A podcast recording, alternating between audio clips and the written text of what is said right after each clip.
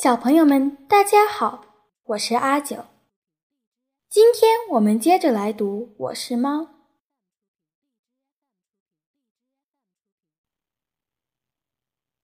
我想了很久，想做点没有奖品也很有意思的运动，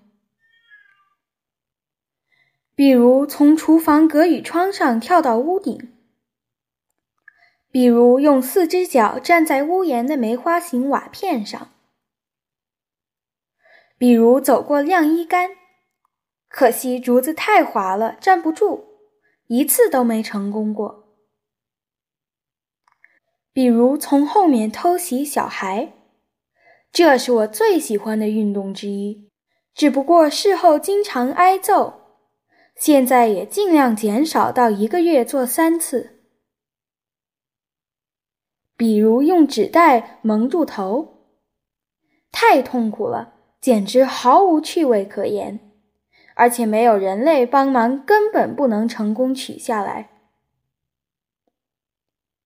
还有就是在书皮上磨爪子，被主人发现我就惨了。与其说这项运动是锻炼全身肌肉，不如说是脑力运动。这就是我所说的旧式运动。新式运动就更有意思了。首先要介绍的是捉螳螂。捉螳螂不像捉老鼠那么大张旗鼓，危险系数也低，是夏末秋初时节最上乘的游戏。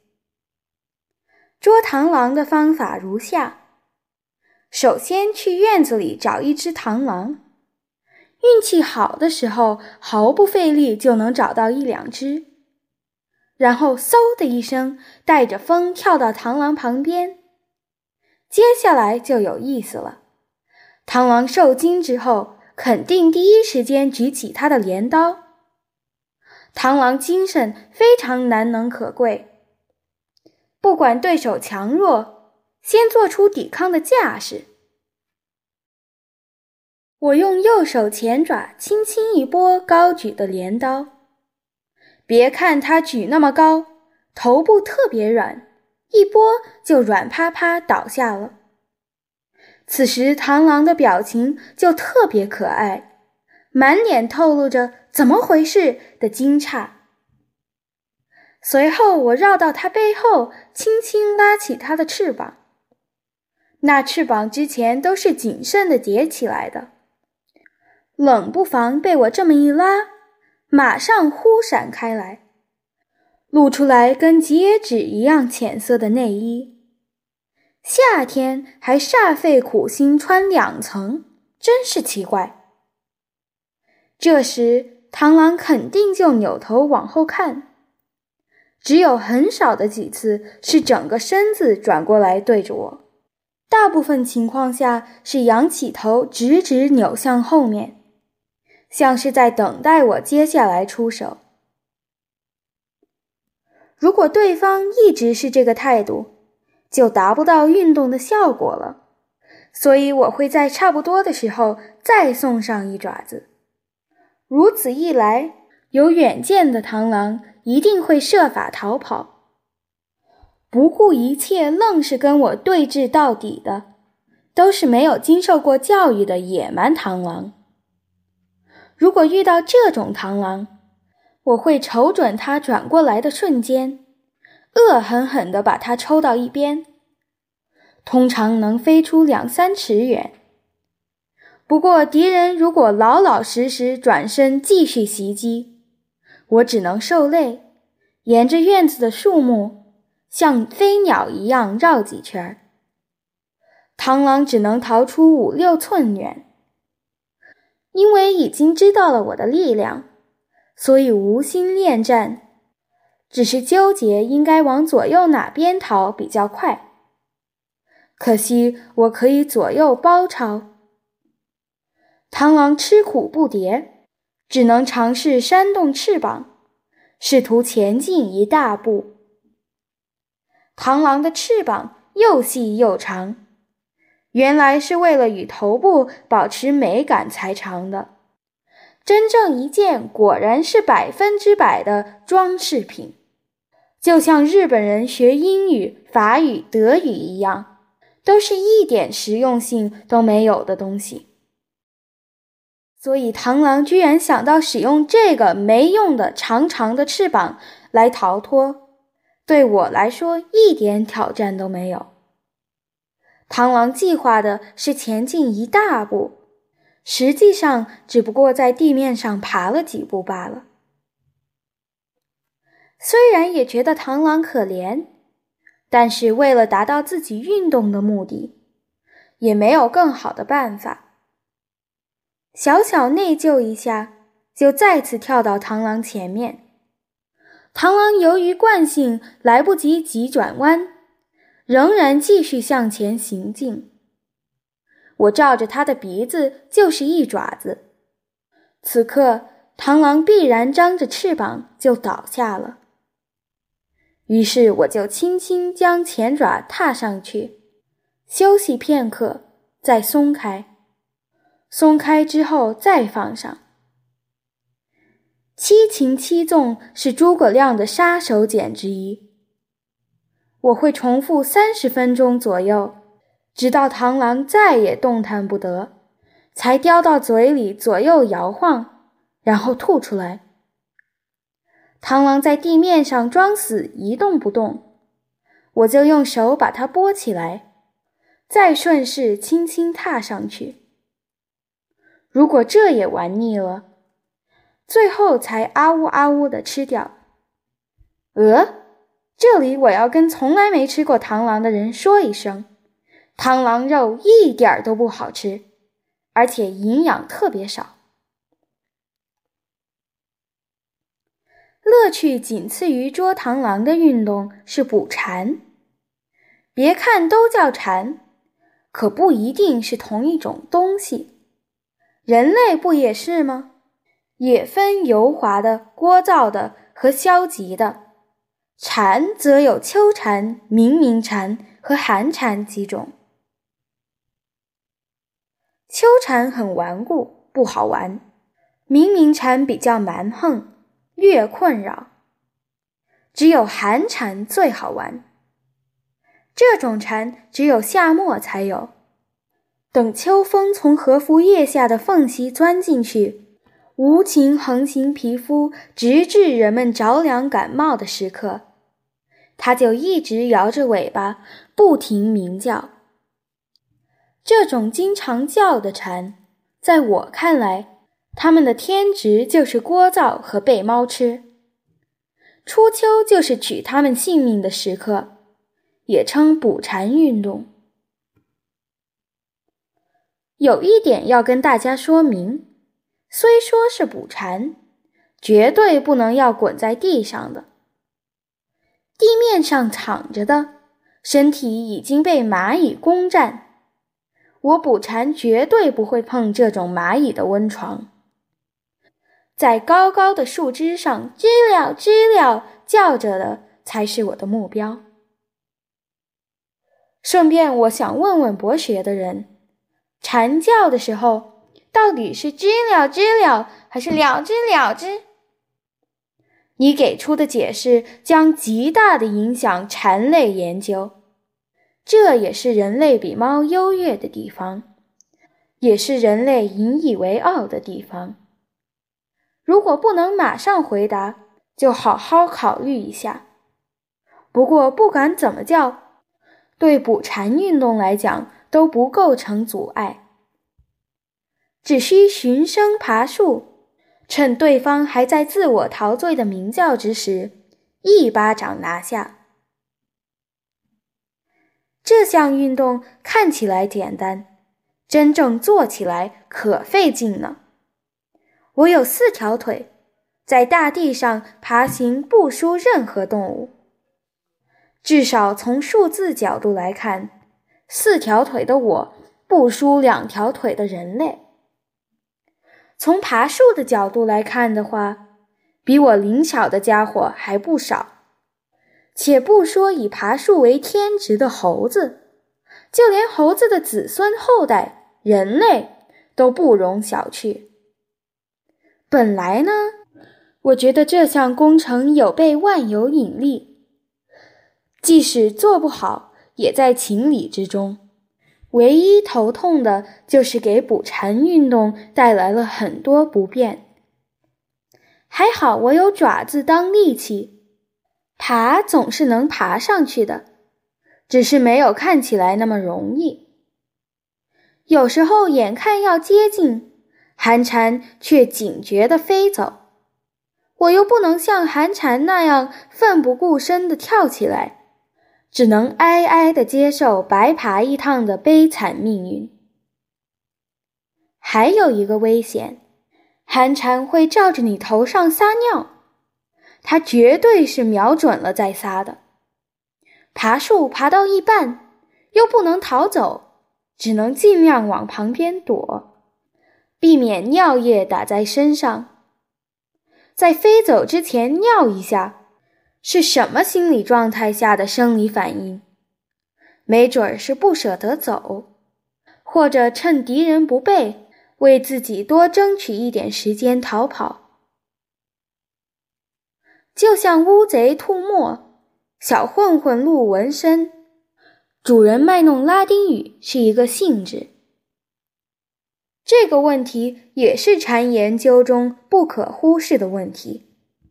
研究透彻了，绝对能写一篇博士论文出来。当然，这又是题外话。接下来，咱们言归正传。蝉最喜欢扎堆的地方，用扎堆可能有点奇怪，其实是群聚。可是“群聚”这个词略显迂腐，我还是用扎堆吧。蝉最喜欢扎堆的地方是梧桐树。这梧桐树的叶子异常繁茂，而且每一片叶子都有团扇那么大。它们彼此掩映，从外头根本看不到树枝。这简直是捕蝉运动的天然障碍物。有首民谣的歌词是。只闻其声，不见踪影，我都怀疑是专门针对我做的。没办法，我只能遵循着声音往上爬。一般爬大概两米高，就到了梧桐树开始分叉的地方。我在这里稍事休息，顺便透过层层叠叠的叶子，努力侦查蝉的藏身之所。我爬上来的这一路，经常有反应快的蝉哗啦啦飞走了，有一只发觉就不得了。蝉跟人一样，特别喜欢模仿别人。紧接着后头会连着飞走好几只。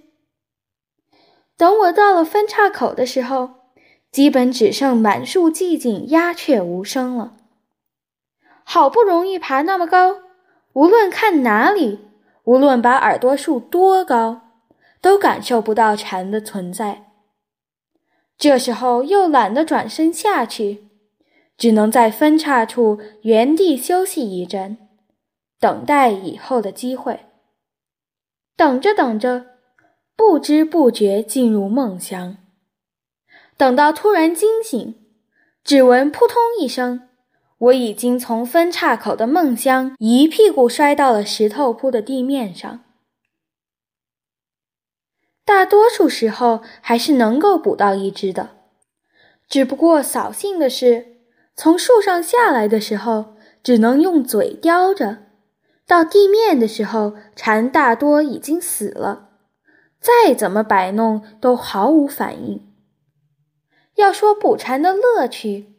就在于装死装了很久的寒蝉，突然努力收缩尾巴，想要逃跑的时候，一爪子踏住，这时候它就会鸣叫起来，毫无章法的忽闪近乎透明的薄羽翼，动作之快之美，堪称蝉界的一大奇观。每次捉到寒蝉。我都会请求他表演一段，直到看腻了才一口吃掉。有的蝉即使到了腮帮子里，还尽职尽责地唱呢。除了捕蝉运动，还有一种运动叫划松。划松没有必要大费笔墨，我跟大家简要描述一下。看到这个名字，你肯定想当然的认为划松就是从松树上滑下来，其实不是的。这也属于爬树的一种，只不过捕蝉运动中，爬树的目的是捕蝉，而滑松运动中，爬树本身就是目的。这就是两种运动的差别。自从“且然常青松，暖胃最民僧”之后，直到现在，松树皮都疙疙瘩瘩。要说防滑，没有什么东西比得上松树树干。手抓着放心，脚踩着安心。总而言之，爪子抓上去感觉超级棒。我总是一口气抓着树干爬到树顶，窜上去是为了跑下来。有两种跑下来的方式。第一种是头冲着地面一路爬下来，还有一种是维持窜上去的姿势，尾巴垂直地面，倒着爬下来。现在我要向人类提一个问题：你们觉得哪一种方式更困难？根据人类浅薄的见识，反正要下来的。不如直接头冲着地面下来比较省事，真是大错特错。估计他们只知道园艺金大人在悲月降落，觉得园艺金大人都能向下降落，区区猫背能够头朝下摔落，已经应该感恩戴德了。可不能这么小瞧我们。你想想，猫的爪子是冲着哪里长的？每一根都弯向后面，所以能够像消防钩一样挂到某个东西上，再靠近。但是反过来推理却没有。现在假设我正顺着松树往上爬，我本来是地面动物，从自然引力的角度思考。我也不能长时间在松树顶端逗留，最终总是要下到地面。如果什么都不管，闭着眼睛一跳，落的速度难免太快，因此总要用一些什么手段缓冲一下自然引力，也就是所谓的降。落和降看似有天壤之别。其实没有那么严格的界限，落得慢一些就变成了降，降得快一些就变成了落，落和降只是字面上的差别而已。我不想从松树落下来，所以把落的速度放慢，就成了降。这就要求必须借助外物，才能抵抗落下的速度。前面也提到，我的爪子根根向后，如果头冲上，借助爪子的力量，反而利用了落的趋势，让落变成降。这道理显然易见。如果头冲下，像园艺金大人那样跳离松树呢？爪子反而一点用都没有，只能哧溜哧溜往下滑。不能承受自己的体重，如此一来，即使初衷是降，也会毫无悬念地落到地面。这也是悲月之战很惨烈的原因。放眼整个猫族，能看得清这里面门道的，估计只有我。因此，我将这种运动称为滑松。最后，我要说说围着篱笆绕行的运动。竹篱笆把主人的院子圈成了四边形，跟走廊平行那条边约长十六七米，另一条边宽八米。现在我要讲的绕行篱笆的运动，就是站在篱笆上环行一周。虽说这个篱笆需要修葺，好在四条边还是不间断衔接的。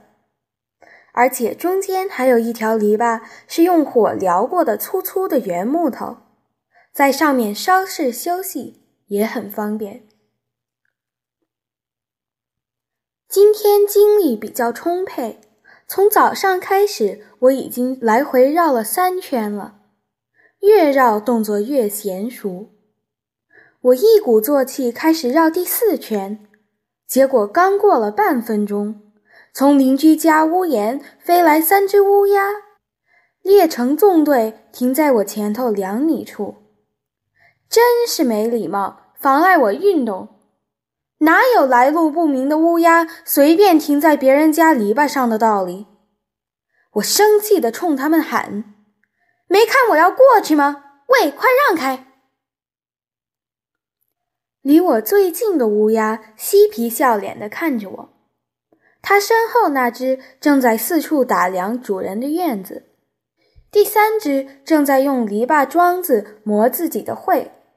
他们仨肯定是过来觅食的。我给了他们接近三分钟的时间，允许他们就这么站着等待回答。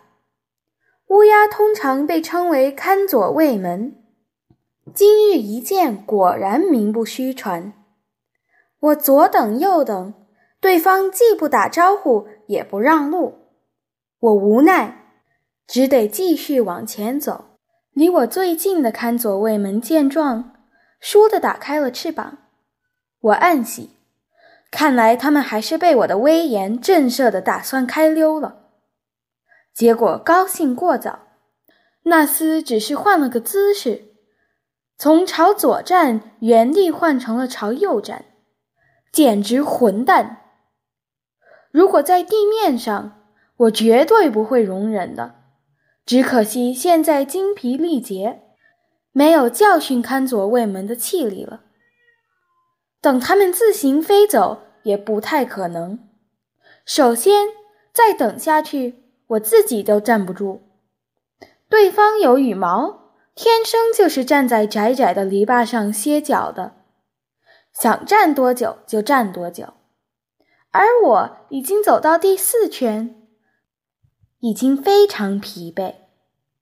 其实绕着篱笆走，观赏性和运动量都堪比走钢丝。就连没有障碍物的时候，我都不敢保证一定不会掉下去，更何况从天而降三个一身黑的拦路贼呢？对峙了一会儿。我决定自己终止这项运动，主动跳下篱笆。争执太麻烦，不如就这样吧。敌人数量多，而且面孔陌生，喙尖尖竖起，就像天狗的干儿子一样，一看就不是什么善茬，还是躲开为妙。贸然迎战，万一摔到地上。就是更大的耻辱。刚拿定主意，朝左站的乌鸦突然叫了声“呆瓜”，紧接着第二只也跟着叫“呆瓜”，第三只语气柔和了些，却“呆瓜呆瓜”叫了两次。再怎么敦厚老实如我，也忍无可忍了。在自己家院子里被区区乌鸦欺负，传出去我再也没脸见人。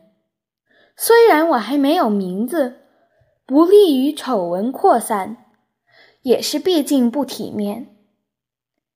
如此一来，我只能迎头痛击了。俗语有云：“乌合之众。”虽说他们有三只，没准实力弱得很。我揣摩能打多久打多久的破釜沉舟之心，一步步走过去。乌鸦们就跟没看见一样，还一脸无辜的交头接耳呢，太让人生气了。如果篱笆再宽一点，我一定好好教训他们一顿。只可惜心里再搓火，都只能一小步一小步走。终于，我慢悠悠走到了离领头的乌鸦五六寸的地方，正思忖着就差最后一两步了。结果，看左卫门们像商量好了似的，突然一起张开翅膀，飞着跳起一两尺高，掀起一阵风，劈头盖脸向我袭来。我一惊，脚底踩空，咣当就掉下去了。这下完了！我恨恨地从篱笆底部往上看，那三只居然还在原地站着。低着头，嘴巴凑在一起，盯着我看，真是一群厚脸皮的家伙。我恶狠狠地瞪了他们几眼，对方毫无反应，把背弓得高高的，低吼示威也没有效果，就像庸俗之人不解借物言情之妙，他们对我发出的愤怒信号根本领悟不了。想想也是。我把他们当作猫来对待了，失误就出在这里。如果对方是猫，就迎刃而解了；不凑巧是乌鸦，乌鸦就没办法了，心意无法相通。就像实业家急于让主人苦沙弥承认他们的权位，元览朝给西行的和尚一只银质的猫，乌鸦在西乡隆盛的铜像上拉屎一样。只能无可奈何。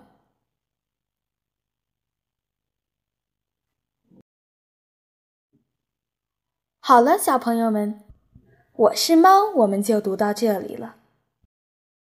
希望你们跟我一样喜欢这只充满智慧、胆小如鼠、没有名字的毒蛇猫。下周见。